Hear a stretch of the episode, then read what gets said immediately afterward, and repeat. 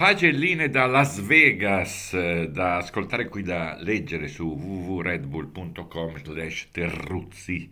Andiamo, voto dieci a Leclerc, si è sbattuto, ha divertito, ha ottenuto un secondo posto tirando sino all'ultima staccata. Aveva bisogno di una domenica se non perfetta, confortante, e avrebbe potuto fare il duro anche con Verstappen dopo il traguardo, meno bon ton, come fa Max in pista, appunto.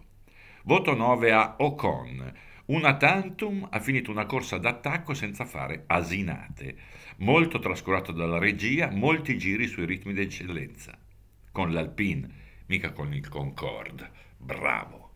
Voto otto a Sainz, il voto è dovuto ad una penalità assurda che l'ha tolto dalla prima fila, in gara ha fatto tutto il possibile, ma è lui il simbolo delle inadeguatezze dell'intera Formula uno. Voto sette a Stroll. Anche in questo caso c'è da premiare una domenica in bolla dopo una quantità di mesi sghembi. Ha guidato senza sbagliare meglio di Fernando, per dire. Insomma, una pacca sulle spalle per un ragazzo che ha preso un tot di scappellotti sul coppino. Voto sei a Piastri, Gasly, Verstappen. Oscar e Pierre hanno guidato, hanno stupito, hanno pagato nel finale, ma insomma, vivaci entrambi compatibilmente ai mezzi.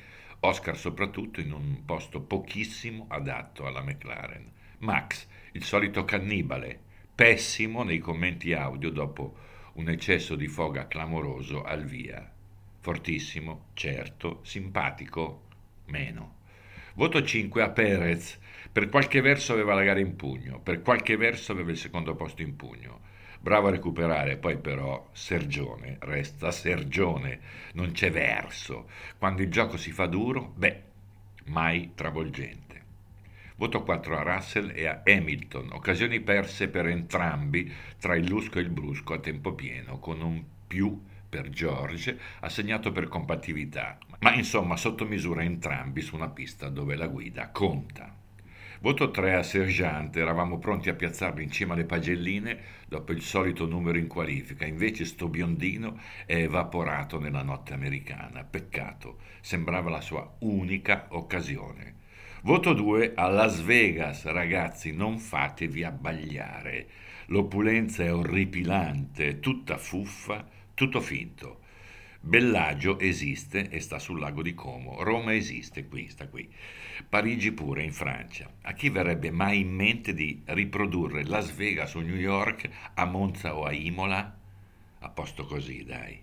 Voto uno alla Formula uno. Il caso Tombino Sainz è un precedente gravissimo, per la prima volta l'evento sormonta la corsa. Se Carlos fosse stato in lotta per il titolo, una vergogna. I piloti zitti tutti, i team principal zitti tutti o quasi, peccato perché era una questione di principio. Buh.